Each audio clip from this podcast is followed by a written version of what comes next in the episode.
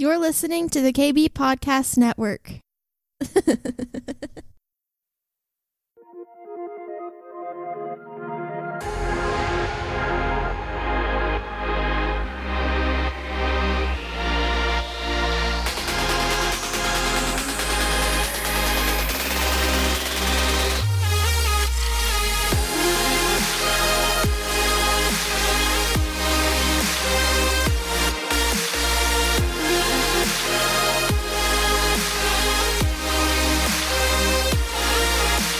Hey, what's up, everybody? Welcome back to the Kingdom Bringer podcast.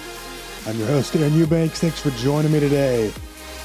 On this episode, I have a discussion with a longtime friend, Jason Goetz from Dodge City, Kansas.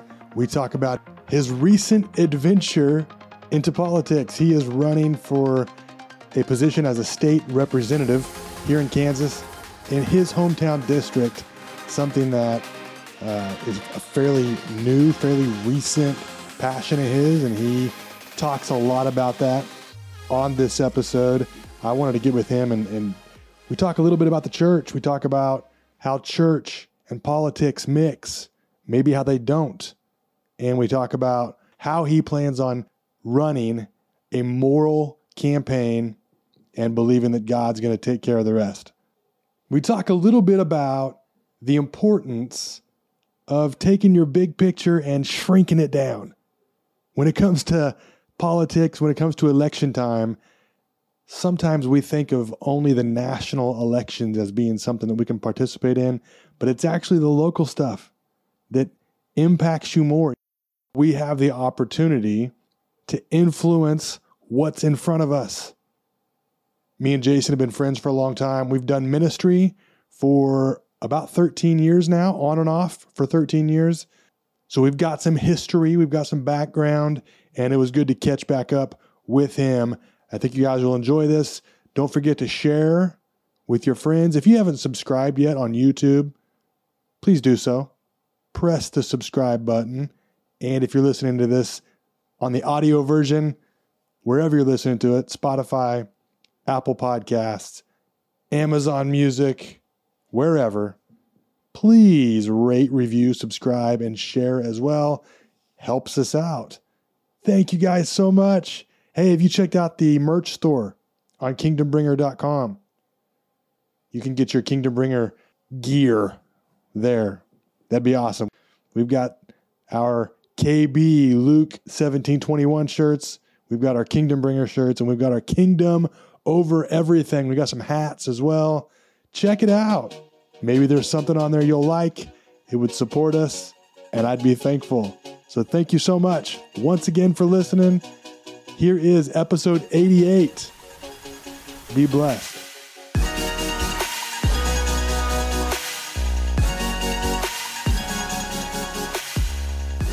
Well, man, we haven't we haven't really chatted. We we chatted a little bit. Um But I got really, really excited when I saw your Facebook post. Well, about, tell me about your excitement. About uh, jumping into I politics. mean, you messaged me, and it was yeah. kind of the like that heartfelt excitement of like, man, that's that's cool. I'm, that it was so weird it. because you you know you and I have done ministry together. Mm-hmm. Um, we've, I think, part of that ministry work is political in a way. You know, as far as building and team working and putting people around you, and you've got a goal, and, you know, it kind of has that politics feel. And I, I don't mean that in a negative way. I just mean like that's kind of the, you're serving a purpose, you know? Right. And I don't know why, like, this is something I probably would have launched you into a long time ago as mm. a friend. And I, I don't know, but when I saw it, it just like, my spirit was like, that makes total sense. Like you being a governmental guy, you know, mm. working in the government, it just, it, it made sense. You know, we, we tried to do that a little bit in ministry, governmental right. stuff. Yeah. And I think that's, yeah, I, I don't know why that never made sense. Is that something that had been on your heart for a while, or? No. Uh, I wouldn't say a while. I mean, kind of my big thing has always been, you know, just like restoration of Dodge City. Mm-hmm. And we've, for a long time, we've been like, okay, what are the, what are the spheres of influence? And I, I think I had rightfully and wrongfully kind of put that into the church, yeah. you know, and the church is supposed to influence everything, mm-hmm. um, as the body of Christ, be light, be salt, you know, all that good yep. stuff. Um, but I think restoration is about, you know, something that is not right and making it right. Yeah. And, you know, well, that's kind of where, you know, COVID did some, you know, COVID worked on me. Uh, I, I watched, a, I watched a movie called Agenda, and then Agenda Two. If, it, if yeah. anybody hasn't, hasn't watched those, they're just, it's just a good documentary. And, and I think they have their slant. They know what they're going after and trying to find, you know, as far as kind of the progressive movement yeah. in America and what it's done and what it's after, and just trying to uh, maybe wake people up a little bit to, hey, this is, there's some stuff going on that's not necessarily biblically correct yeah. and that, Um, we might want to pay attention to, and and how we do that matters just as much as doing something. But um, the uh, probably this last year, I mean, you, you've kind of been privy to a little bit of my private journey of, you know, kind of stepping out away from, you know, kind of pastoral leadership for almost twenty years, and just not really know it, like not really knowing exactly what was going on there. Yeah. Um, but you know, kind of one of the major things that I had kind of in my heart that I knew was there that I, that I didn't want to remain was I, I had, people had always been a joy to me, and like very much so.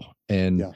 and I don't know if it was just, you know, I did need a break or, or, or what it was, but I, I really felt, and, you know, if listeners are, you know, past congregation members, like the, It, it wasn't very long until I recognized it, but I, there was an annoyance of of mm-hmm. people that had kind of grown in me that that I didn't like in me pastorally. Yeah. And so I needed to kind of take a break, get that back right to where, and then in this, in this break, you know, that was probably what, last September-ish, you know, that it was a kind of a full step away. Yeah. Um, and it had been, you know, working up to that for, you know, three, four months of just trying to be honest and real. Um, and, you know, kind of also once, once I didn't have church ministry, cause I was bivocational, um, then the farm, you know, working at our family farm was that there was something missing relationally. Cause it's, it's pretty lonesome. You know, you're, yeah. I was around family and, you know, three or four other employees, and I'd come home. And especially in the summertime when the hours are long, There, there just wasn't a whole lot of other relational time. And so once I didn't have kind of the, hey, keep leading this thing forward, keep relating to people, keep, you know, yeah. once I didn't have that position, then I really felt that the farm might not be all that well suited to kind of my relational, influential cravings um, that are just inside of me yeah. and that I just have to be honest about. And so This, this kind of came about, you know, in the, for clarity on what this is, yeah. um, running for the one hundred nineteenth district, which is the, basically the bulk of Dodge City. The, the one hundred fifteenth district is the five counties around it. You're talking the, the Spearvilles, the Bucklands, the, yeah. you know, uh, and, and that's a different one than mine. Mine is a, a large, large swath of Dodge City. And yeah. so that also interests me, because most of my, you know,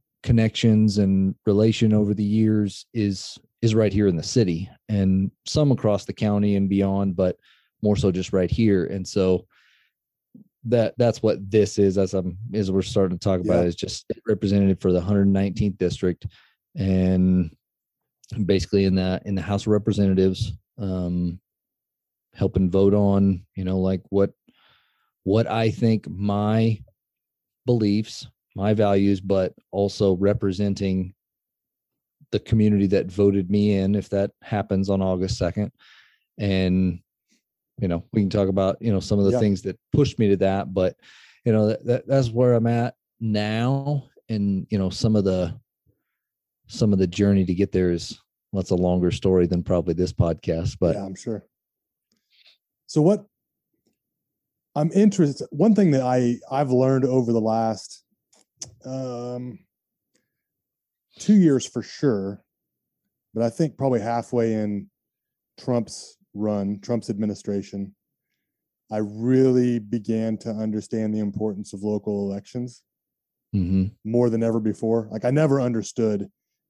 It's easy, you know, you can call yourself political, you can call yourself, you know, patriotic or whatever, and you go vote every four years for the president. Right. Because that's what you see on the news. You know, you see the mm. the build mm-hmm. up, and there there is some patriotism to that and some excitement. Sure. Your your vote counts and you're American and you're voting for America and all that. But so many times the the local races, the local elections, the stuff that ultimately affects me in a much broader way, right? I would overlook. I, I didn't see it as as important to go out and vote for that, that and that's what, just a lack of knowledge on my part. I didn't understand what, that. What what shifted that? Um, I think there was well, definitely in twenty twenty, the the feeling that my vote didn't count, I mean, was was magnified, mm-hmm. and so there was like this.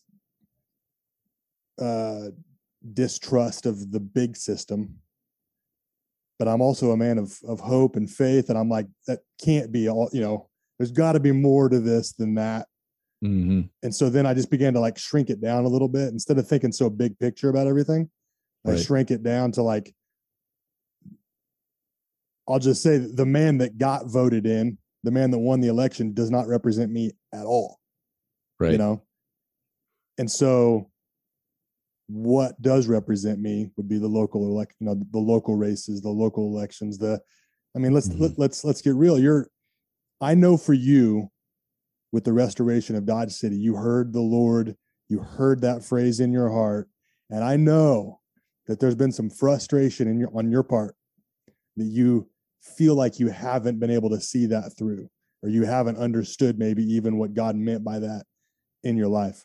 And so I think that when you said that a little while ago, that just makes total sense to me, that this is a way that you can help bring that word to pass. Um, yeah. You know, affecting, affecting your circle, right? Your mm-hmm. influence, where you're at. You, you have a, can, can you speak to that a little bit more as a, as a guy who's running for a, a local position, a local race? Uh, how important is it for us to understand the gravity of like the local, the locals? Yeah. Um, the, one of my first speeches here at a, uh, at a Friday night thing, um, I, I referenced the famous John F. Kennedy, the J F K quote of ask not what mm-hmm. your country can do for you, but what you can do for your country. And it's like, uh, uh, that is a great quote. No yeah. question, but it, it's kind of the, it's the big quote. It's like the, the country, the whole thing. Yeah. And, and I, I just kind of challenge people to, you know, kind of shrink that down a little bit of, you know, three kind of staples to my campaign and just kind of what I feel like I represent well is faith and family and freedom. And okay. And then at the whole ask not, shrink that. Ask not what you can do f- what your family can do for you, but what you can do for your family. That's good. That's not what your faith or your church can do for you, but what you can do for your faith or your church, yeah. your community. And, you know, where is freedom missing in our culture? You know, who is, who is missing like genuine freedom, not make everything right in their life. But if there's bondage, if there's things that are on them that I can help get off, that they could make easier, better decisions. Yeah. And be more responsible because I don't have so much weight on, like, how can I take, if Jesus took personal responsibility for my freedom, yeah, then how can I kind of adopt that into, yes, the big, you know, yes, the go vote, yes, be informed, yes, all that good stuff, but uh, more on a local level, you know, kind of the, and then I think where, you know, some of the local, once I, I, I heard some things that my local representative voted on, and some of them that I agreed with, and some of them that were, like you said, they just didn't represent me at all. Yeah. And there was even kind of some petitions to, you know, on mask mandates by community that for our area that just really didn't even get heard by our representative. And then what he advised our commissioners and different things like that to, to go ahead and basically give constitutional permission to. And I was like, there was just several things that, that didn't, that kind of rubbed me wrong. And then yeah. one of the other things of the local thing was that he just doesn't live here. You know, that for, for me, uh, that was, that was kind of a last straw. You know, I had heard, yeah. you know, three, four, five votes. And I was like, eh, you know, I'm not, I wouldn't have voted that way. And it doesn't represent me very well. But then, you know, something really tugged at me when I was like, hey, he doesn't, he doesn't live here. Like yeah. what? How's, how's, how's that work? And I, yeah. and there's loopholes and there's a rental oh, yeah. of a house, you know, things like that. And, it, and it, it's okay, but it's just okay. It's not great. It's not really the way I think it, it should be. You know, if a yeah. pastor's at a church or a business owner is at, at, at a business, and they, they're putting that, you know, heart and passion and care into that local entity, it's different. It has a different ability, you know, to solve the problems that are in that, that region than a, a distant law or a distant, hey, here's some money, or right. a yeah, distant yeah. encouragement is different than me and you and how we know each other. Yeah. And how we could encourage each other, knowing each other's journey, knowing some of the things that have happened, and really being able to, with, with understanding, um, lean in and offer advice, solutions, or yeah. just comfort.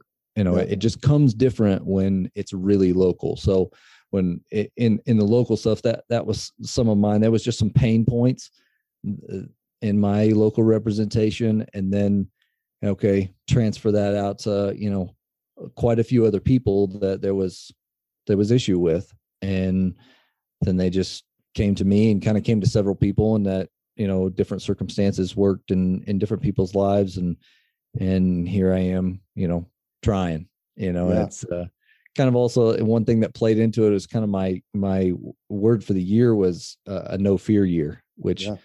kind of sounds like a, you know, it always should be that, but I, I think it was a, it was kind of a mark for, hey, things are really going to shift, and I'm going to need you to really pay attention to not be afraid, like to, to try and be full of faith in this, that uh, like, I'm with you no matter the outcome. There, there's something that I'm doing in, in you and through you. And uh, anyway, so I don't know if that fully answered your question, but kind of just the, the local thing. Uh, The only other other thing that I kind of wrote down as I was just, just prepping for some of the, the questions that, that that you asked, one one thing that, that came up was that I think I think the big elections and the big politics is kind of like Facebook and Twitter, and I, I just feel like they they they are good tools. I'm not saying that I don't use them and that and that they're good tools, but I really think they're they're kind of like definitions I've heard of the church where, you know, they can be a ten miles wide and an inch deep. Yeah. And, and I think to really enact change, you got to get at the root of something, and yeah. to be able to get at the root, you're going to have to be face to face. You're going to have to be available. You're going to, you're going to have to go a little deeper than is comfortable. Yeah. And you're probably going to have to be exposed in some ways to invite other people to, to offer up their, their own personal exposure, to be raw and real about what's the real problems. You know, I, I, I think what, you know, that, that ten miles wide thing does is it polarizes us. Yeah. It, it pushes us into out of the real conversations that need to be had around abortion, about uh, woman's right to choose, you know, just th- these things that are, uh, we make them into these, these hot button issues that polarize because we're just an inch deep, or yeah. we're really trying to hear the story. And I'm not saying that there's not truth that draws it, draws a clear line, but just because truth draws a clear line doesn't mean, you know, a Christian or anybody on the planet really has permission to kind of go off in a disrespectful, dishonoring, you know, honor was a big kind of code of conduct for us when we did ministry together, of really making sure we weren't just throwing a truth, but we were, we were delivering it with, with the honor that would help it get planted where it needed to get planted. Right. And I, that that's just kind of what I see missing in in politics. That was the other thing on the local question that I I kind of wrote down was I I just felt some of that you know, get a little deeper into these issues um, w- was missing in some ways that I felt like, hey, uh, I could lean in, and maybe I have a, a bit of a skill set to listen and to not just not just speak, but but listen enough that then when we do speak, it's it's something that's that's good enough to actually be heard. Yeah, I think one of the I think one of the things that, and I I feel like I'm speaking on behalf of many people that I've been in contact with, but in regards to specifically the national elections and stuff, national politics, you see just some of the dirt and some of the, like, how it just turns people, you know, you could be a well-meaning, good-hearted person and you just turn into the system, you know, and there's mm-hmm. so much back and forth deal making and compromise and, and things like that. That's got to be a pressure on the local level as well. And and mm-hmm. I, so I have a, I have a question for you about that. So as much as you're a representative of your district, the people that you're living life with, how important is it to you to also continue to run according to your heart and what you believe? Because I think you know what I'm saying there. Like, it's easy to yeah. like say, I'm a man of faith, I'm a man of freedom, I'm a man of this, but you're also representing a group of people.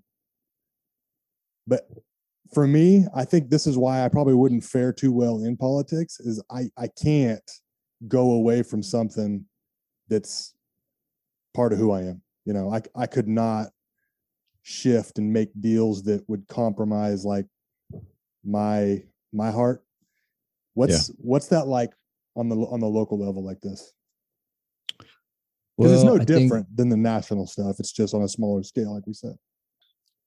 I would say one thing for me is, as I've thought about, like, who am I representing? You know, the primary people that I'm representing would be those who voted for me. Right. And do I represent everybody?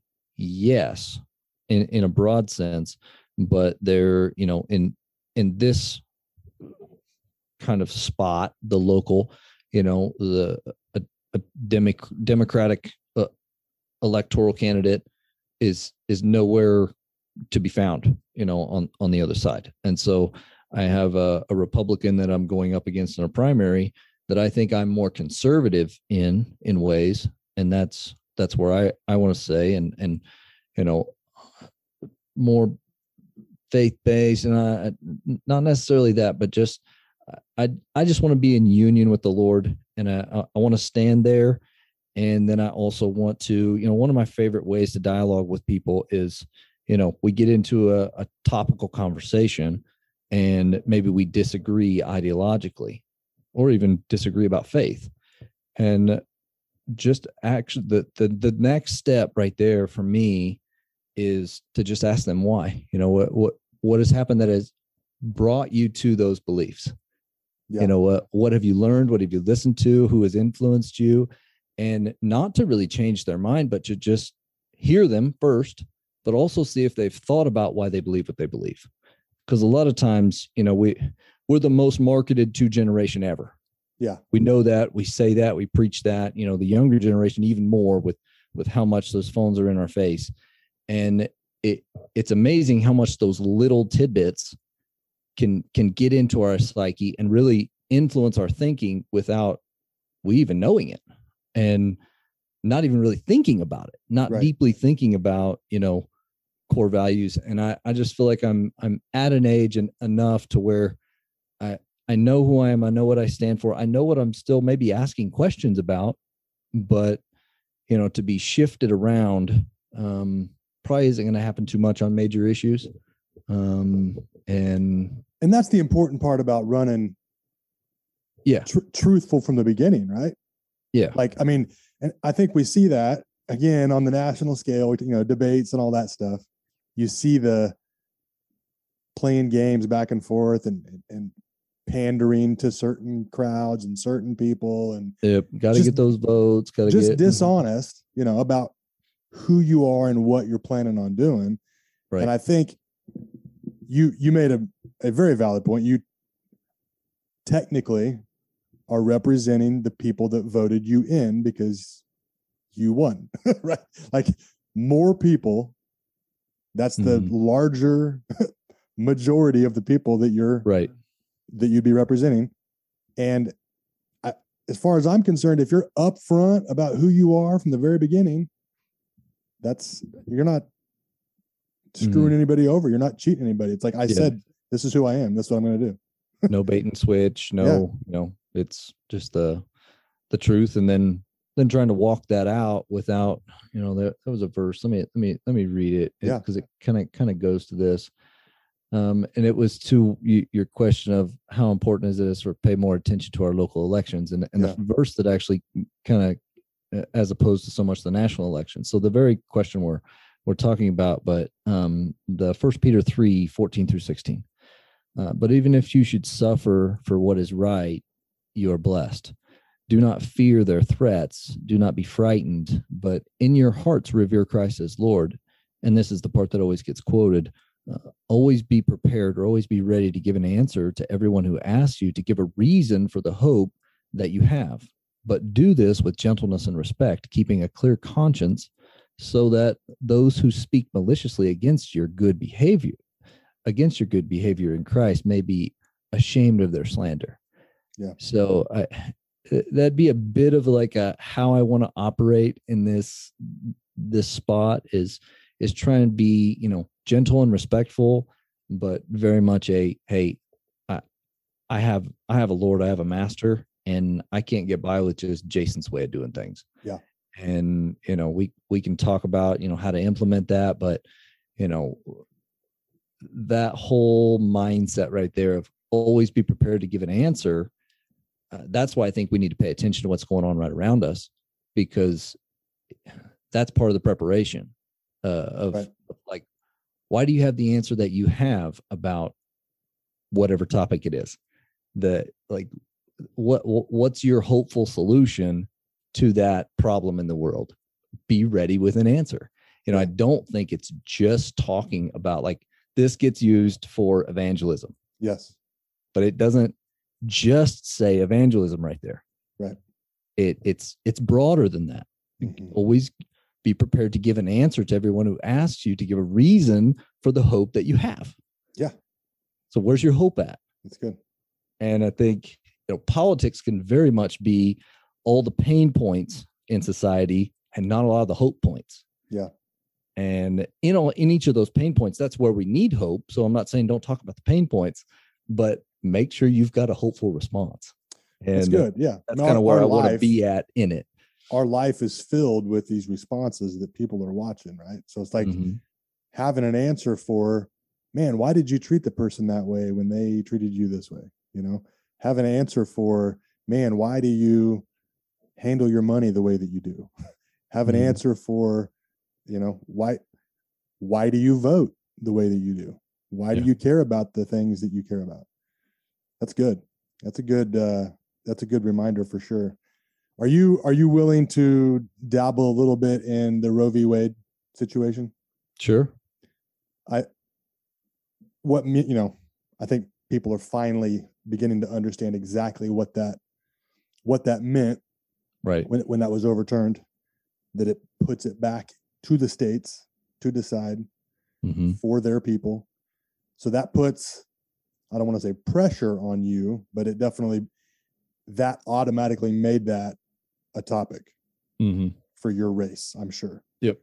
yep. Um, how are you handling that, or what, when you found out about that situation, how that changed, what did, what, what was going on with you and your, your campaign, your desire, what, uh, how, the, how did that affect you? Yeah, it, uh, I think it, it, it brought up a, a bit of, uh, you know, I, I, I got a, I got another friend that that's pretty boisterous and, and just kind of, he's a good check for, hey, is the Christian community is it doing that gentle and respect thing right here? Mm-hmm. And it, it kind of went, because it was, it's something that we know a lot of Christians have been praying for, you know, as far as a, like an overturning of that. And, you know, that it started in Kansas too. It's, it's a, it's a Kansas burden a bit, you know, on yeah. the, you know, millions of, of lives that we don't get to know their story over the years. And there's, there's other complications to it than just the problem of abortion. And yeah. I, I wouldn't mind delving into that too. Yeah. Um, but you know, when that, when that came down, you know, one, one, one piece of feedback that I was like, yeah, you're, you're not wrong, was just kind of the, the gloating, you know, kind of the calling it, praising the Lord, but doing it on Facebook and, uh, of, of that decision. And I, I'm in no way saying that we shouldn't do that and like celebrate it. But I just think we, we, we have an audience that we're actually supposed to reach, not piss off. And, and can, do we do more harm when we gloat on a decision that has went our way? And for, yes, thirty years, it didn't. And so, in all those years, did I ever point the finger at those who maybe are not on a, possibly a Christ-like team? Uh, no, because I actually can't. Like that, that's not my role. My, my role is not to judge outside of the body, but to judge in and to try and create a value set that is appealing with my lifestyle. And that, that be part of my mission. And so that, that was one thing that come up. But as far as personally, was I happy about it? Yes.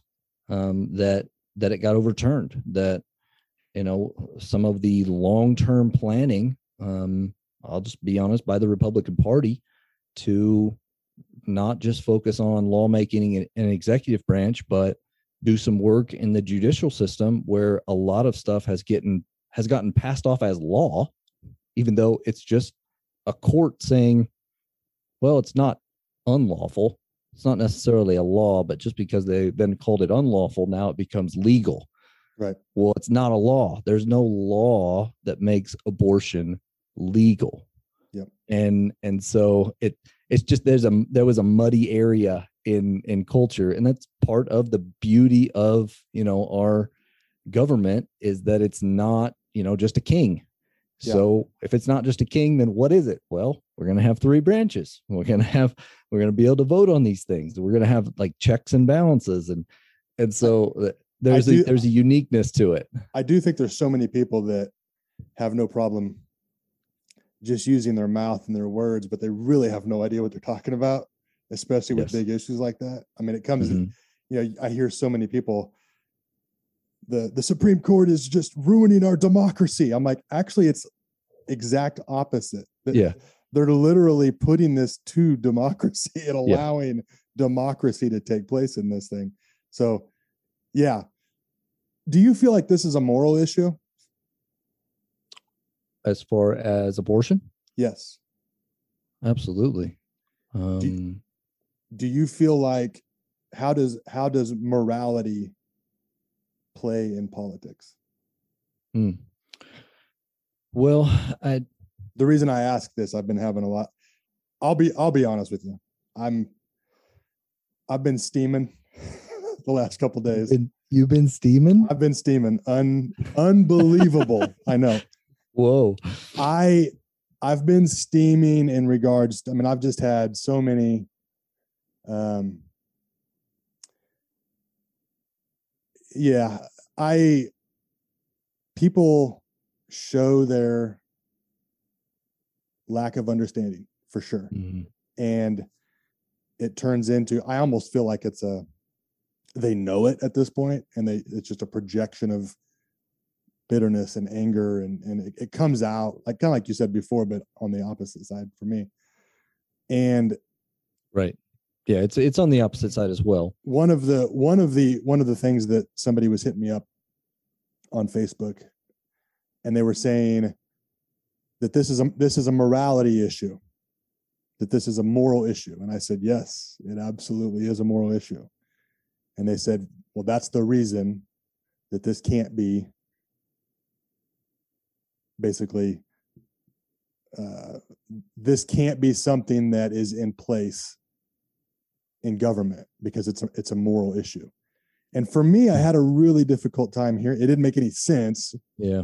I was trying really hard to understand, and I've asked a few follow-up questions and didn't get a whole lot back. But w- why would people think that Jason Goetz doesn't get to run for office with morals and with morality? Is, I mean, well, that's obviously that, something that you're... I would say is it's just kind of an oxymoron for me, because, I mean, everybody has a morality. It's just, what is it based in? Yeah. You know, what what is their morality based in? And, you know, just kind of going back to the founders, they said a lot of things about, hey, not, nothing can stop us from outside. So the the number one thing that that will, in a sense, bring a free society down is... I'll use it in, in the terms I like better, is because morality is in the middle of this, righteousness and lawlessness, mm-hmm. to where there's really, there's, there's no rules, and then the, and, and righteous being like the right rules, and that create, and, and my view of government very much is, uh, I would like to see a smaller one that it empowers like responsible living. Like, and just kind of that, that's why capitalism to me is, is not just the money part of it, but it's the personal responsibility part of it. Yeah. It's like, uh, you gotta make a budget, you know, build a business. You gotta, you gotta serve your clients. You gotta, like, there's, there's a personal responsibility. And if you do well in that personal responsibility, I, I bet your things are going to go well with you. And then on the moral side of this issue, I, I, I do think, for me, and I, I had this on a job site, like right when I started at Christian Brothers, and they, because it was close to election, like it was election time, and they were they were asking questions, and and I was like, man, it, it, just each platform to me, there's a there's a real clear distinction. One one kind of has a a, a belief that humans can be problem solvers, and one that humans are a problem. And yeah. right on this abortion issue. And, and I know it's not as clear as that, but for me, like, life is, is, is what's supposed to happen, and how we can lean in and, and help those help life happen for other people, for whether it's a baby or a mother or a father.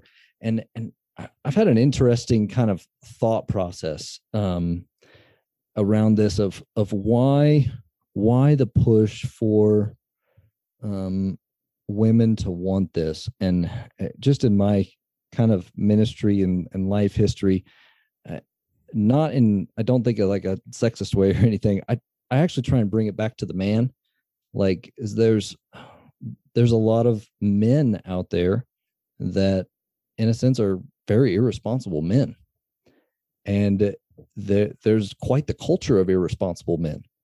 And then you have women who, they want a relationship with, with a man. And so now they have to go into this kind of irresponsible world of men.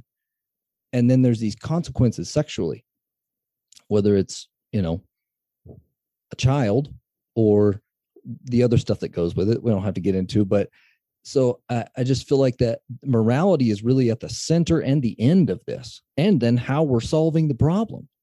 So it's like, how do we make judgments, and what do we base our judgments off of? And and I think we need a moral compass in this. And I I know where I'm choosing for a, for a moral compass. And I, and even if, if I get elected, you can't dictate that. Like, you, you can't dictate my morals over onto somebody. So how do how do we how do we show the fruitfulness? You know, uh, good tree bears good fruit. And that yeah. fruit is is visible, and it tastes good. And I've heard your sermons on these type of things. And so I, I really think that one of my initiatives, and I haven't found the organization that I'm really going to partner up with, but it would be uh, mentoring style, like r- raising up, you know, kind of the boys to men, uh, girls to women, you know, yeah. th- helping the family. Like, man, there's issues in family. I don't care if you're married. Like, it's not easy, but it's that doesn't make it wrong. Like it, yeah. it, it can be done right, even though it's hard, and it it still is the best solution at the local level of each person's life when family is done in, in a selfless, moral way. Yeah. And kind of that, that's kind of the core solution for it to me, you know, legislating this, getting, you know, abortion back to the states and it being more democratic. I think that's a win. You know, the Value Them Both bill that is, that is coming through, that it would at least put the same regulations on the abortion industry and abortion facilities as a hospital, you know, it is a step in the right direction. I had a young man come up to me after I spoke on last Friday night, and he was just like, the only thing I don't like about the Value Them Both is it doesn't, you know, in a sense, outlaw abortion. It doesn't go, it's not forthright that way.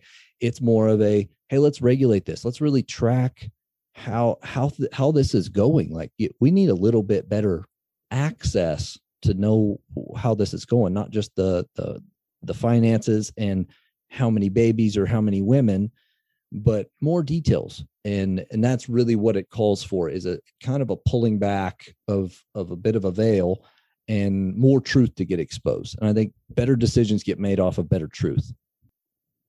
Yeah. Just kind of the, the more heightened uh, awareness. And, you know, one of the things that, you know, not, not to go there, but It, it was it was disheartening that, you know, during pandemic times and then even after that, at, that that organization got to stay open. Yeah, that that was essential. And, you know, just from multiple sources of true documentation, it, it's not a female health service. Yeah. It, it, it has a, it has a kind of a sole purpose of, of like what they do, and yeah. that, that, that, that needed to stay essential, and, you know, churches and multiple other things. And so I just, that's where I feel like this, this bill helps regulate that a little bit better of, yeah. of help. No, it, it, this is just, this is just like a hospital. If we're at least going to treat it that way, then it, it it needs to offer some of the same services as a hospital. Yeah. And if it can't. Yeah. I do remember before this Roe v. Wade even came back to the surface, I remember Planned Parenthood always discussed that abortions were only three percent of their profits, only three percent. Yet many of them are closing their doors now because for some reason, they're not bringing in the profits that they were before. And I think that there's just the, the last two years, man, the last three years, there's just so much being revealed. I think dark and light, good and evil, truth, fake, that black lines are being drawn, in my opinion. And I don't know that it's that bad of a thing. I've been in, involved in a lot of communities and, and cultural things that would really promote unity and promote. And I, I know as, as a, as a politician, it is your desire for us to be unified as, you know, as a district and as a sure, state sure, sure. and as a country. I don't know that that's ever going to happen. And so I think that one thing sure. that is very possible is that there can be a stagnancy as a people, that we're afraid to go one way or the other, and we're afraid to do this. I feel like now at least both sides are moving in a direction, you know, mm-hmm. I feel like there's at least some momentum. And in my opinion, not Republican, Democrat, but good versus evil, one side is going to triumph, you know. I believe in the goodness of God, and I believe in the goodness of man that, that he has placed inside of them. And I just feel that now, you know, what's, what's the, what's the one thing that you always, what's the, the one phrase that you always brought up, the, about man being fully alive? What's that, what's that quote? Yeah. The glory of God yeah. is man fully alive. Yeah. It's by, uh, um, Irenaeus. Yeah. And an older saint, and that, and that just kind of the, the, the point of it was, you know, to me is God already has his glory. What he wants to do is bestow that. And there's a cooperation and there's a union there. Like when I, when I think of unity, uh, I more so think of of that unity, of that oneness. And Jesus actually spoke pretty clearly about it and prayed very clearly about it, of, of what was available as far as union with God.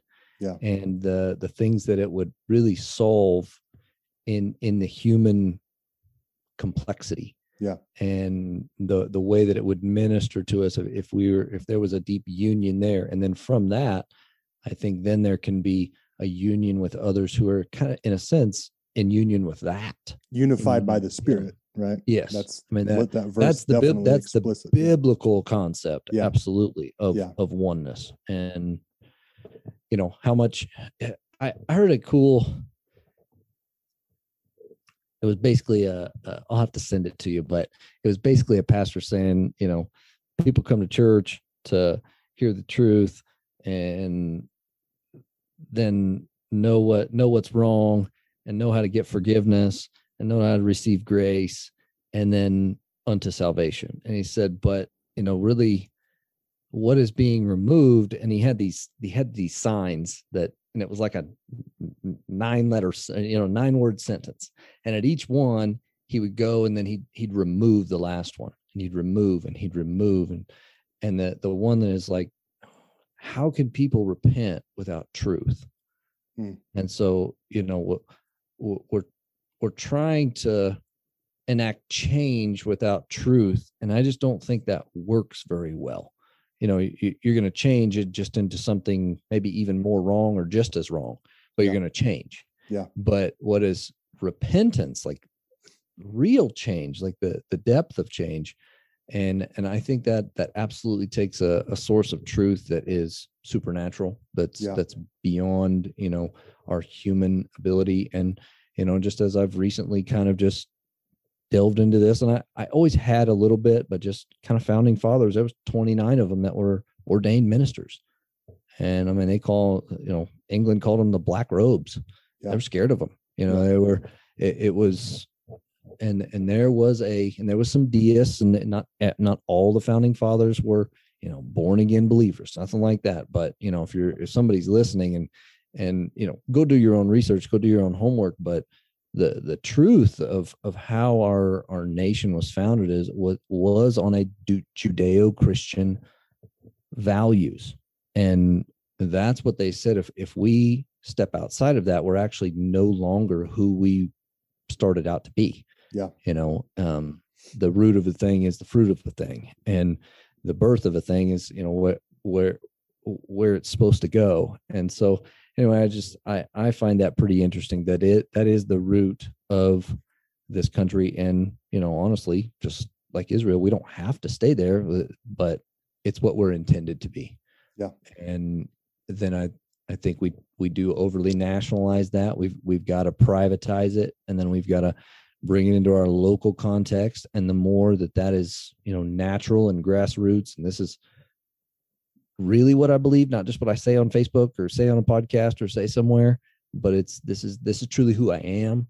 Then I think morality returns and respectfulness returns, and at least in the circles that want to participate in that. Yeah. Most, many laws are in place for moral reasons, right? Mm-hmm. Like that.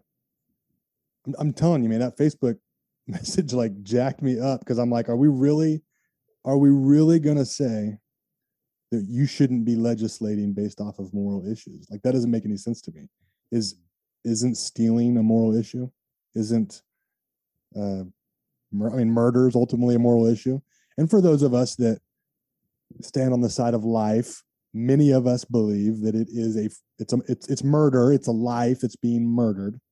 Mm. That's what, that's, That's the belief that I hold. And it doesn't mean, and this is where I, I think it, it gets frustrating too on our side. And I'm sorry for banging the abortion drum. It's just kind of a hot topic. So I, and maybe I'm not really in your district, but maybe I'm, I'm crying out to a, to a, a, a representative here. I, I hope, I hope you, and I hope anybody that, that's running for office has a moral compass and is, is willing to institute things and put things into place.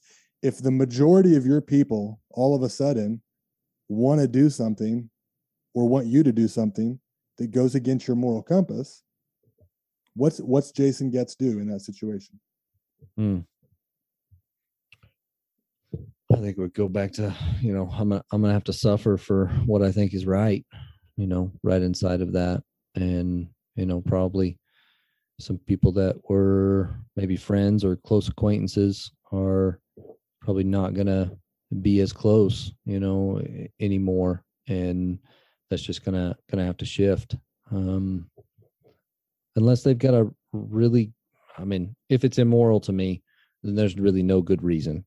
You know, but if we're if we're talking about something that that I haven't made a decision on, or it's, you know, something not as clear to me, and and they talk me into something and it doesn't work, well, that's not really a that was we tried something and didn't work, and we've all done that. Yeah. But yeah, if somebody asked me to, you know, use campaign finances for something they're not supposed to be used for, no, and yeah, there's really no way around that.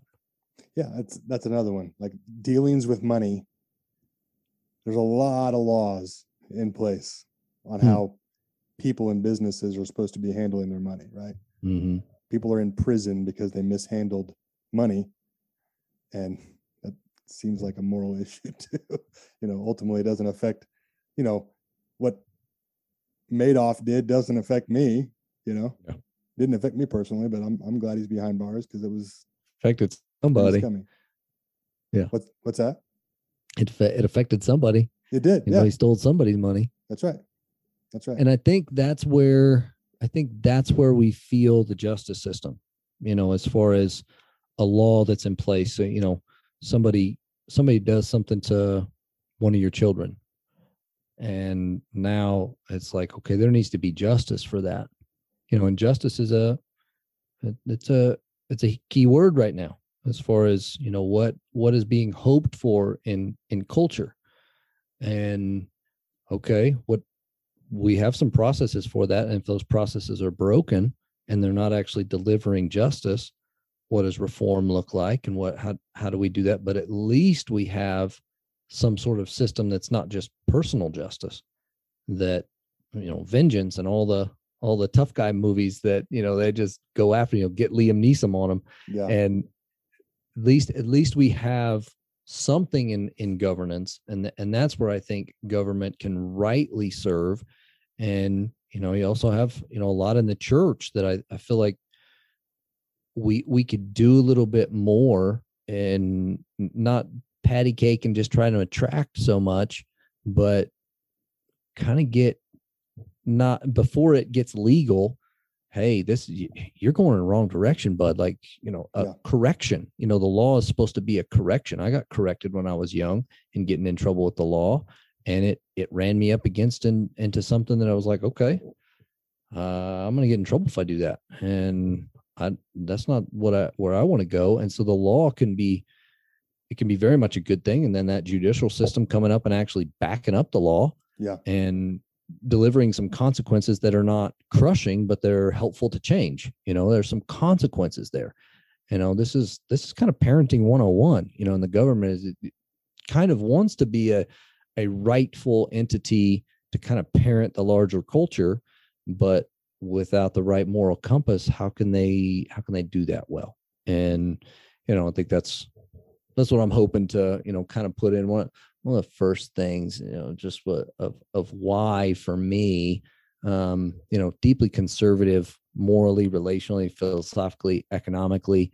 Uh, my roots are in, you know, family farming and local church, like, and, and kind of the sentence that just kind of came out as I was writing is, with honest hard work and faith-filled relationships, I believe all the problems we are facing in society can find an achievable solution. Because that, that that's where I feel.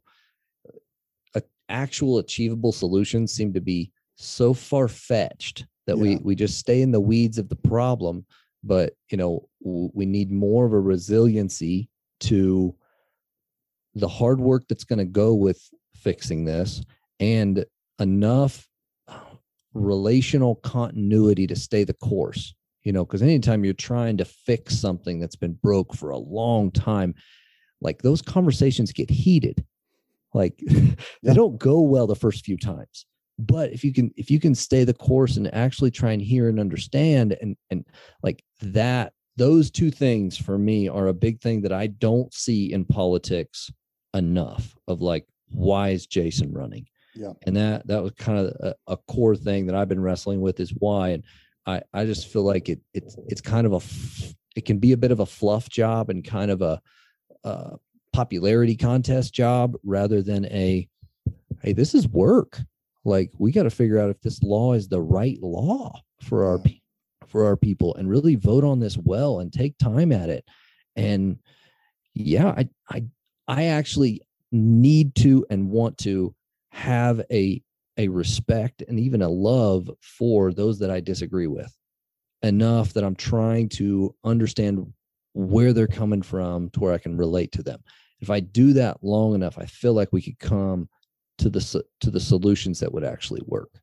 Yeah. And that's good. Whenever I've gotten the opportunity to do that with a brother in Christ or a marriage or a, you know, that I've gotten to work with people over the last couple decades, whenever we've stayed the course, good things have happened.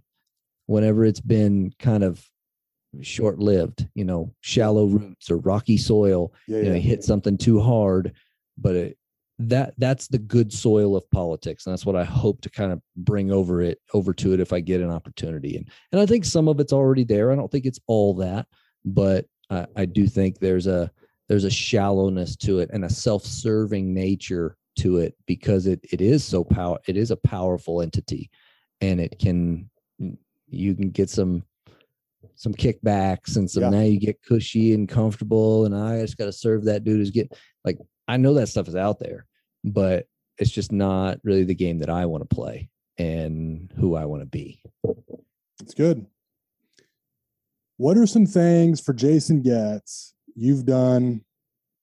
You know, you mentioned before your kind of life of ministry. I mean, you were in ministry for most of your adult life. Yeah, for sure. What are some things in your life, and specifically in your time in ministry, that have shaped you to where this is something that you can succeed in, in this season for you? Because I like mm-hmm. to think that we go from glory to glory. I like to think that we're from faith to faith, and we're, you know, growing yeah. and maturing in our lives. Maybe what are some, what are some mistakes that you made? What are some things, some, some, mm.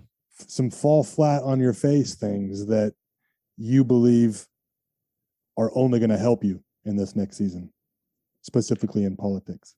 Yeah. And, and kind of reflecting on this uh, over the last few months, even before you kind of asked this, this question, was I, I told, I told my wife, uh, it was probably two weeks ago, that I kind of finally kind of came to her, and I was like, I think something's been going on. Like, when you talk about the glory to glory, um, early in my ministry, you know, as kind of the traditional, I was pretty on fire and pretty ignorant, you know, mm-hmm. as far as I, I thought I knew a lot of truth. So it was, it was pretty black and white for me, and, you know, pretty, a lot of excitement and not a lot of maybe listening to elders yeah. who have, you know, walked the journey a little ways. And so, um, but, but the, there was a, a real grace on the, or, or just an empowerment in a season of, Jason, I'm with you. Let's just, Let's just go reach some teenagers. Let's just, like, you know, let's just be bold. That's yeah. kind of the bold in truth and bold in, like, going for things in the kingdom, going, you know, trying to minister to people. And so there was a, there was a early on, there was a real deep season of boldness. And then uh, I, I really, then it felt like, and then you reach some people in that, and you reach some people that, you know, their life is, their life's messy, and now they're saved, but not everything's fixed. And then it's the, then the, the season of compassion, like in this, oh, that just does not seem to be going away in your life. And, and, I, and I'm, but I'm still here with you.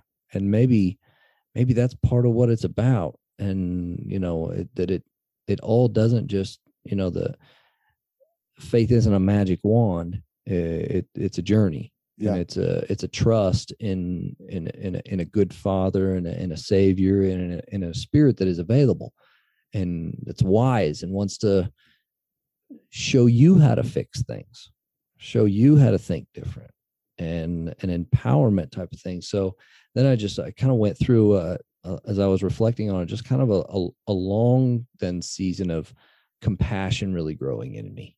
And when, when early on, I don't know that there was a whole lot of, a lot of compassion. And, you know, I, I, I would say another thing, probably a failure of mine, is just, I am, I'm just ridiculously hard on myself.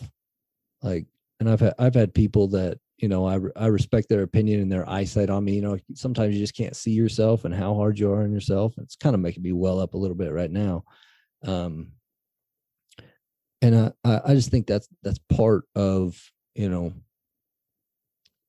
I watched a video and I said, you know, as you're, as you're entering this, as you're, you're, you're running for, you know, a, a campaign, you know, think about, if you could wave a magic wand, what, what would you want to do? What would you want to, what would you want to fix?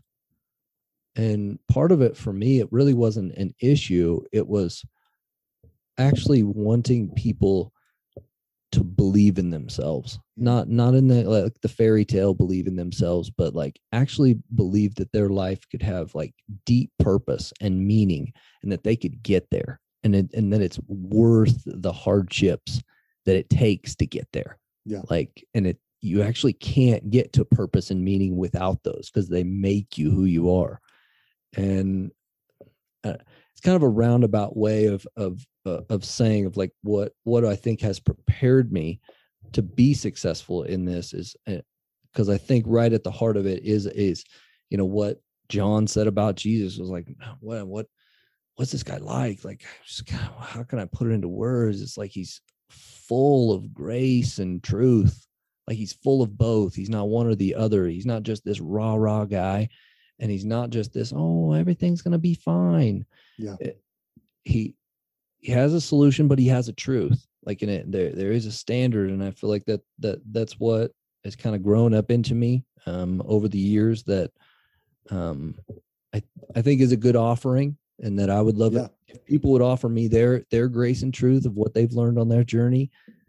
I'd be open arms to it. And yeah. so that that's kind of a, you know, big part of what, what I feel like is, is going to, to, to help me in it and hopefully be successful. That's good, man. Do you have, do you have aspirations in government, in politics beyond this? At this point, not really, cause yeah. I don't really know enough about it to know yeah. kind of where, you know, where that would fit. Um, and what that would look like. Um, you know, whenever, whenever you think about it, it was like, oh yeah, that'd be, be cool. But I don't even know what, you know, yeah. then being a senator or a governor, or, what does that even entail? And is it, is that even in the cards? What are the, you know, qualifications for something like that? Okay. So it's, it's not outside of my thinking, but it's not necessarily in my scope of like, I'm going for this, I'm going to be president, or it's like, dude, I think that says, I, to be honest, I think that's where a lot of the slimy crap comes from, you know, is the going for it. That's where, is there, they've got aspirations for things other than what they're doing, you know? And I think that, that answer you gave says a lot about your integrity and about your willingness to, I mean, you, you understand the work that it's going to take to do what you're doing. And, um, I think a lot of times politicians forsake the work because they are on to other things before they even mm-hmm. fi- finish what they said they were going to do. So I think, uh, I think that was a good answer. Good job. You passed the test. I would I vote for test. you if I was in district. Darren's voting for me. Sweet. If I was in district one eighteen, even though he can't. one eighteen, right? Uh, one nineteen. one nineteen. Yep. If people if people want to know and learn more about you and your your message and your campaign, what can they where can they go? Oh, there's a pretty simple website um, that just kind of has a, a bit about, you know, kind of what um what platform I'm running on. Um, Jason Goetz for Kansas dot com, and Jason Goetz for Kansas dot com. There's there's there's it's not a huge website or anything like that, but it. It just kind of speaks to a bit of it. And then probably my, I, I just created a Facebook page just, just for this. And that's, that's probably where you can get the most information of that, where I've shared kind of more of the personal details and what's coming up and what's going on. and I've got a friend running a, I'm not on Twitter, um, but I've got a friend running an account um, for that, because it's kind of more the news and, yep. you know, policy stuff kind of goes out first there. So we at least thought we'd take advantage of, you know, that, that platform. Um, and then probably just, you know, what, what I'd love is, you know, just kind of the personal messages of it, you know, people who um, get on the Facebook and yep. got a question, shoot me a message. Those are the ones that I, uh, in my interactions so far, those are the ones that I've, I've liked the best. And just, hey, what's up? Why are you doing it? Yep. Um, how can I help? Or uh, I'm not voting for you, or, you know, how, what, yeah. whatever that, whatever that truth is, but th- those personal live, interactions are pretty, yeah, yeah. Probably. It's good. I, I will put all those links in the show notes too, by the way, so people okay. can um, reach out to you. I think that'd mm-hmm, be a good mm-hmm. thing. I know you're a guy that would gladly go get a cup of coffee. So you, you got one, stuff. you got one more question on here. We, I mean, we kind of got into it, the, the, yeah. the church role. Yeah. Okay. I'll ask it, man. What do you feel? What's the role of the, what, what role does or should the church play in politics? Because you'll have a lot of people holding up signs, separate church and state, yep. you know, church doesn't belong in the state, the state doesn't belong, all that stuff. From a, as a believer, and as one who enjoys reading the Bible, I understand how God used his people to not just influence politics, mm-hmm. not just influence the throne, but play a big part in it. And so I know that God's not afraid to have his church and his people um, be there. One of the One it. of the craziest stories is not even America to me. It's the it's Rome. Yeah. Like the, the Romans crucifying Christ. And then, you know, three hundred years later, they got crosses on the top of every building. Yeah. In that, in that, you know, same city where they beheaded Paul. And yeah. it's like the, there was a there was a cultural shift in that region of the world over that. You know, you're not talking just two, three years, kind of a whoosh, you know, just something quick.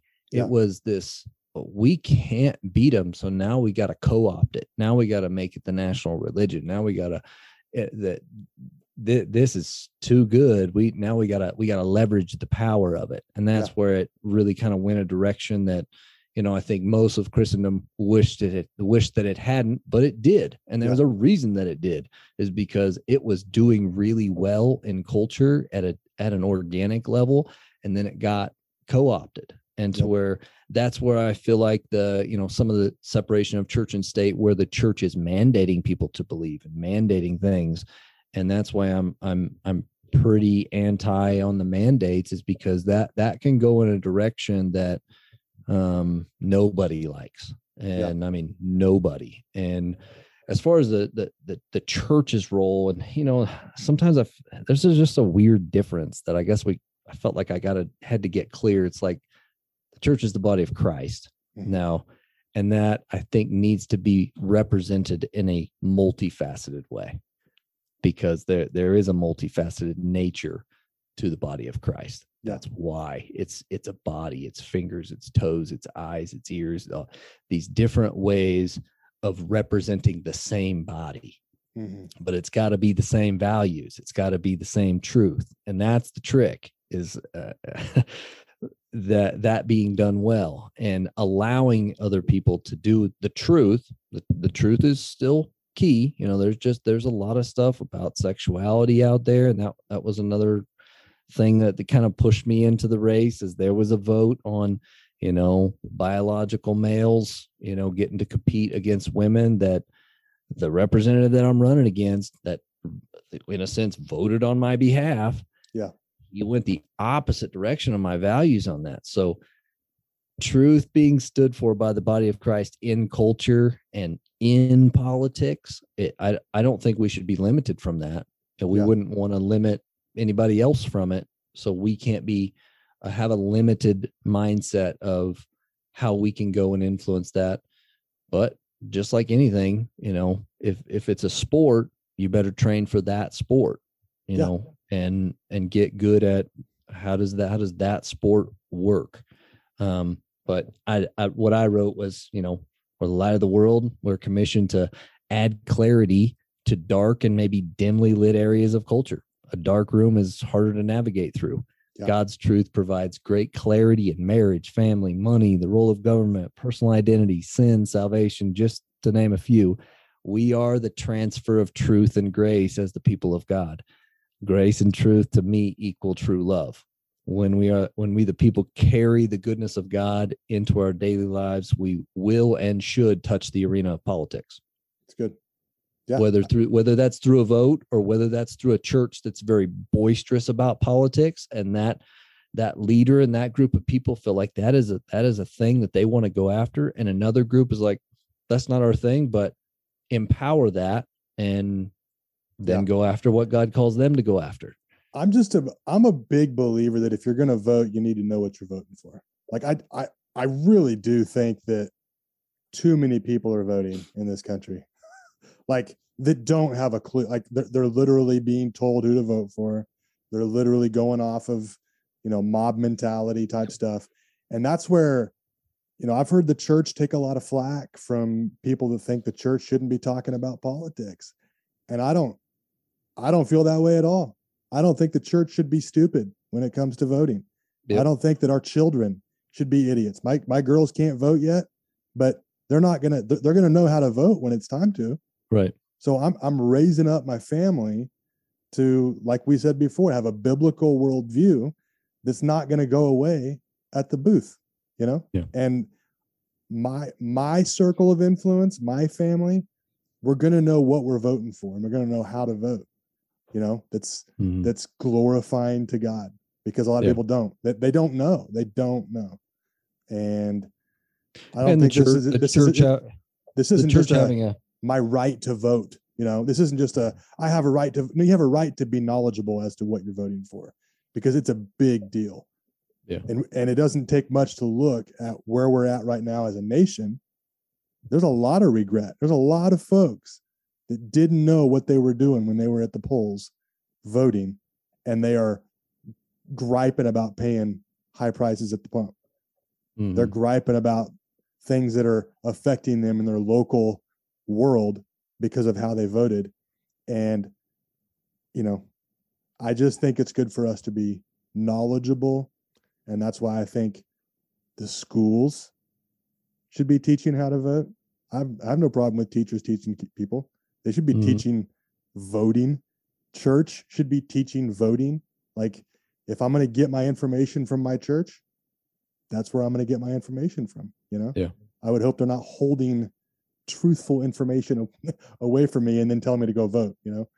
Go well, cast your you, vote. When, when you think, when I think back on services that were kind of uh, maybe a, had a little uproar, uproar to them, yeah, uh, that were controversial and people were storming out and yeah. standing up and shouting and being mad.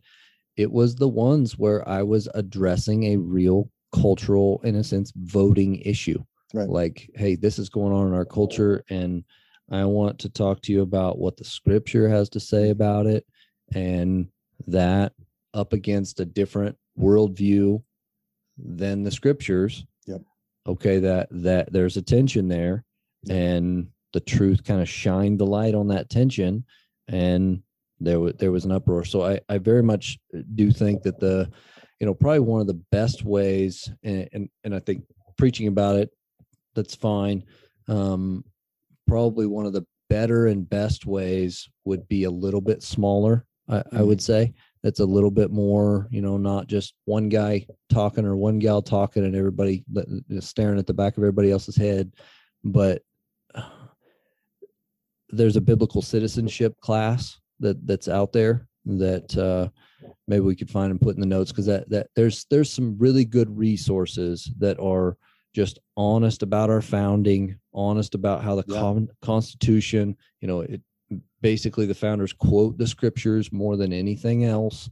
And that's not a disputable fact. It may not be a liked fact by yeah. everybody, but it's, it's still a fact. Like, and to, like you said, that to say anything different is, is ignorant. And And if you want to change that, and you know, they have your reasons why, that that's that's the freedom they established for yep. you to be able to have that. I was going to say, make that your point. That direction. Make that and, your goal to go change mm-hmm. it. You have every right in the world to go absolutely. Try to change. I may not agree with so, you, but yeah. you have that right, and let's do it respectfully. And let's, yeah. you know, we're not going to change it by burning churches down. I'll tell you that mm-hmm. right now. We're burning yeah. down crisis centers. We're not going to change anything in a, a better way by doing things like that. So yeah, those things um, are happening in our world right as now. Much but as yeah, people, yeah, go ahead. That's, that's my short answer on the church. Yeah. I just, I, I wanted to touch it because it's, it's, it's one for me, you know, but you know, kind of some of the, you know, we kind of had some pain points uh, in, in our leadership uh, of, of church, and really trying to do more of a cultural, like kingdom and Jesus culture, you know, type thing, and figure out how to, what to try different, what, how to get back to, you know, leadership style that could mold that back into a, a more robust, organic uh, out in like that's God, God's spirit is moving this thing, not just, you know, coming to a, a facility for an hour, trying and trying to move God's direction that way. And, you know, that there was, that was hard. Yeah. And we learned a lot, but anyway, I, I just, I, I think we, it's still possible. And that's where I was going with it, of kind of my dissatisfaction with the change the church is currently creating in the lives of believers. And I'm not saying all churches, but yeah. kind of the, most of them are on decline, not just in attendance, but as far as we're, we're not making very many disciples. Yeah. And that's the problem. If you, if you kind of want the core problem of, unless, you know, you said, unless you're born again, yeah, this thing's not going to work. Right. So he- helping that happen in culture is, is my, is still my core fix. Um, And a, another verse, not to go too long, but uh, the whole idea of our fight is not against flesh and blood. Mm. Talked about that. So it's not necessarily a Democrat or Republican, that if we're a Christian, we have that viewpoint that that is my enemy. It's actually anything that sets itself up against the knowledge of God, you know, yeah. principalities, forces of darkness, that this is just that that's the biblical worldview of it's not particularly people, but those ideas can get into people. And then I got to resist that person or the idea that's alive in that person that's contradictory to the kingdom of God.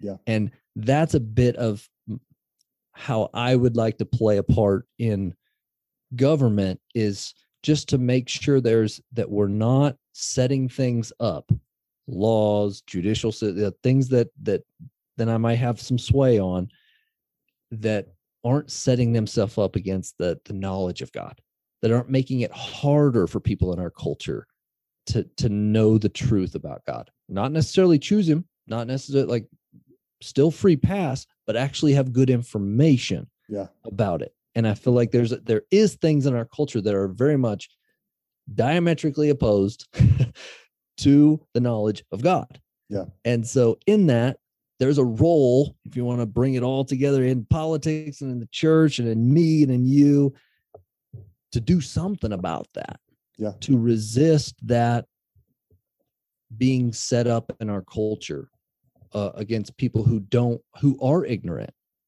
like like you've been like you've been yeah. kind of talking about, who who just don't know, you know. And Jesus said famous words: "The Father, forgive them, for they know not what they do." Yeah, you know. So forgiveness should really. You need to repent of your anger, Darren, because you, Father, forgive them for yeah. they know not what they do. If it truly is ignorance, we have a great kind of spot to say, oh, and in that, uh, there's a point though. That. There's a point though. If no, I'm, I'm, if your ignorance is going to harm my children, exactly. If your ignorance is going to force set a an standard, agenda on me. If mm-hmm. it's going to set a standard for the nation to move in a direction that opposes the will of God, th- there comes a time when I'm not, I'm never going to suggest violence, but at the very least, y- you're a part of an agenda that I'm not going to be a part of. And yeah, we're just, righteous anger. We're just not going to be a part truth. Of the same. Yeah. Same we're not going to be a part of the thing. Same thing. I'm going to yeah. move forward with what the Lord's calling me to do and worry less about what your feelings are about it. when, when it comes mm-hmm. down to that. And I, yeah, that's the reason I'm not running for office. So that's okay. I'm thankful. I'll still call you for advice. I'm I, thankful I... for your heart for people. You have an amazing heart for people, Jason. And, uh, that's coming out for sure. So very valuable. And I think that's probably part of the reason why I was excited to see you doing this, because um, just with some of the information you shared about your current representative, you know, doesn't seem to be a, a person of the people if you're not going to be around the people that you're representing. So yeah. um, I think that. And, and in, and in fairness, I, ju- I just think his season of life has, has shifted, you know, and, yeah. you know, and if that season of life life has shifted, maybe your position should shift too. Yep. And we'll we'll see what the people vote. But he's yep. he's done some good things. There's just some things recently that I disagree with, and it kind of motivated me to try and do something different. You know, that's good. Responsible culture, not a victim culture. You know, take responsibility for what you know the wrongs in the world, and get your towel out, start washing some feet, start making some yep. things better, and I bet change will happen. Yep. Slay some giants if you have to. Thanks everybody for no. Just kidding. I appreciate you, man. Thank you for uh, for coming on here. I think that was good. Uh, Thanks for the invite, man. Chit chat about it, and uh, good luck and blessings to you during this. I'll take them both. I'm gonna again have the sh- have the information in the show notes for any of you locals that are interested in learning more about Jason and what he's what he's. Uh, passionate about. I think uh if you hear this and you're wanting to vote for me, the main I mean the first step is just, are you registered to vote? That's right. You know, a lot of people are are not. They they wouldn't mind being involved in that. And it's, and it's very simple. There's online ways to do it, and you know, just actually get registered if that's something that you're wanting to do. If Please educate yourself. If there's Please support, yourself. You know, if you'd like to volunteer, uh, all those things are um possible over this next month. We got August second. Yeah, what kind of help do you need? What kind of help can can how, how can people help you out? Uh, I mean, campaign stuff probably going to be about six seven thousand dollars with you know banners and you know things like that. All and the stuff. So yeah. just little little donations, and you know I I'd, I'd like it to come from you know doesn't have to be huge ones, you know, but just everybody doing, if you believe in it, if you believe in me, if you've, if there's been impact over the years and, and some value added, you know, this would be a, a time where I, you know, just give and ask. And it's not comfortable. I never like asking for money or anything like that, but you know, it's not really to pay for my lifestyle. It's to pay for this mission. Yeah, and, and that's, that's, that's what it is. If you believe, you know, kind of in, in some of the stuff I've been talking about, I could, I could use your support to, you know, further this and, and, be a be a win, you know, yeah. be a not not a waste but a win. And uh you know, then we're gonna we've got about nine hundred houses left that we're gonna go knock on doors and just make sure, like you said, that the people are just educated educated on you know what some of the past votes of their current representative are. And these are Republican voters, registered voters, people that voted in the last primary. So I'm not knocking on every door, but um so we're just going and making sure, like, hey, if you agree with that, that is okay. Um, I represent something different, and I would like to vote on the behalf of those different causes. And if that's the w- person you'd like to support. So we're just, if you'd like to help knock on some doors and put out signs in yards and uh, maybe walk the parade at Dodge City Days and some yeah, other man. things, um, glad hand, kiss some babies with me, you know, do the, do the pol- politician thing. Oh, but you know, just some of the fun stuff, but then some of the dirty work, you know, you know, maybe folding up some mailers. We're going to do one big mailer, um, right at the middle of the month. And so some of those will need to be folded and lick some stamps, and there's all kinds of stuff out there, but holler at me if you would like to help, uh, financially, prayerfully, and acts of service. They're all good. That's good. Awesome, man. Thank you very much. Proud of you. Love you tons. And uh, tell the family hi. I will do it. You as well. All right, man. Be blessed. See you. You too. Later.